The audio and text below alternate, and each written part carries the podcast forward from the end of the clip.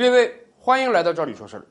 我们此前的节目中啊，跟大家聊过，苏联解体以后，俄语曾经非常强势、使用范围非常广的俄语，伴随着苏联的解体呀，正在慢慢的消亡。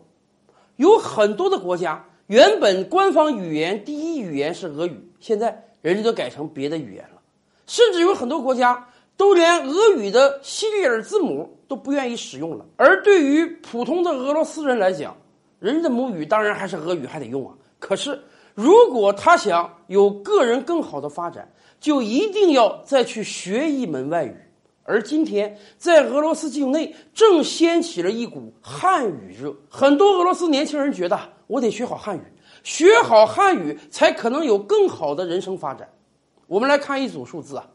在上世纪一九九七年的时候，全俄罗斯境内啊，只有大概五千个人学汉语。十年之后的二零零七年呢，这个数字飙升了三倍多，变成了一万七千人。而又过了十年的二零一七年呢，这个数字已经接近六万了。也就是说，过去二十年，每十年学汉语的俄罗斯人就要增长三倍以上，以至于啊，俄罗斯的教育部门宣布。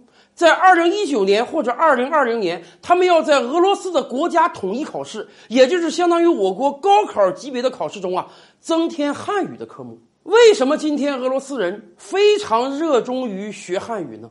咱们这么讲吧，因为这些年来，中俄双方间的经贸依存度不断在抬升。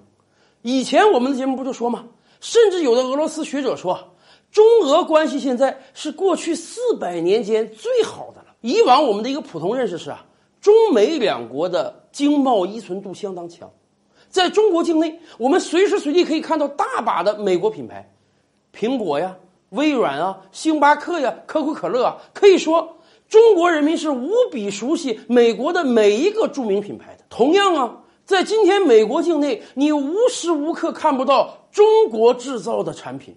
以前不就有个美国人做测试吗？离开中国制造的一年，那简直是一个没法生活的世界。所以说，在我们以往的认识中啊，中美两个大国是紧密的在经济层面上依存的，我们互相都离不开对方。可是我们可能不太清楚的是，近些年来。中俄两个大国的经贸依存度也不断提升了。二零一八年全年的统计数字还没有出来，可是仅仅前十个月，中俄两国的双边贸易就接近了九百亿美元，比去年抬升了接近百分之三十。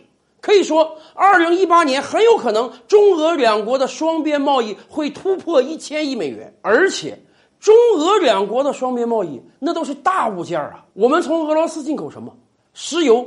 天然气、粮食，虽然都是我们可能平时看不到的产品，但这些东西都是工业农业的血脉呀。尤其对于俄罗斯来讲，过去几年啊，俄罗斯跟西方的关系一直不太好。俄罗斯已经慢慢意识到，一定要发展它远东的产业，一定要多跟中国做生意，才让它有可能有钱赚。所以呀，今天我们不断的在跟俄罗斯签署协议，把它的石油、把它的天然气运过来，甚至俄罗斯说。他在远东有着大把的农田没法开垦，他们可以拿出一百万公顷来租给中国人，让中国农民到俄罗斯发展农业。当俄罗斯人慢慢都意识到，未来他们只有可能靠中国才能把经济搞得更好的时候，学汉语的人只会更多的。